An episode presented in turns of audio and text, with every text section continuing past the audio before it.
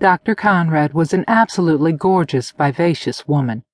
If she hadn't taken the easy road and become a doctor, I honestly believe she could have been a supermodel instead. I'm joking about the first part of that sentence, but sure as hell not the second. Her body was fucking absolutely exquisite, tight and toned, and identifiably athletic. Her breasts enormous, showing through the tight fabric of her blouse and jiggling with each agonizing footstep about a thousand times a second. Her cleavage so deep that you could get lost in there if you weren't careful. Her ass, any time she'd turn around, had as much splendid cushion as a memory foam mattress.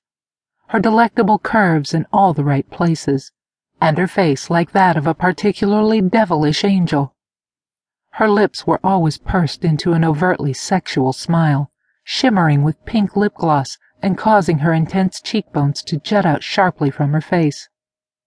Her eyes were an almost shocking shade of blue, her lashes long and hypnotizing, all complemented gloriously by the wavy falls of blonde hair cascading around her head, like the halo on an angel, or the golden frame surrounding a priceless painting in a museum. In other words, hot dammity damn.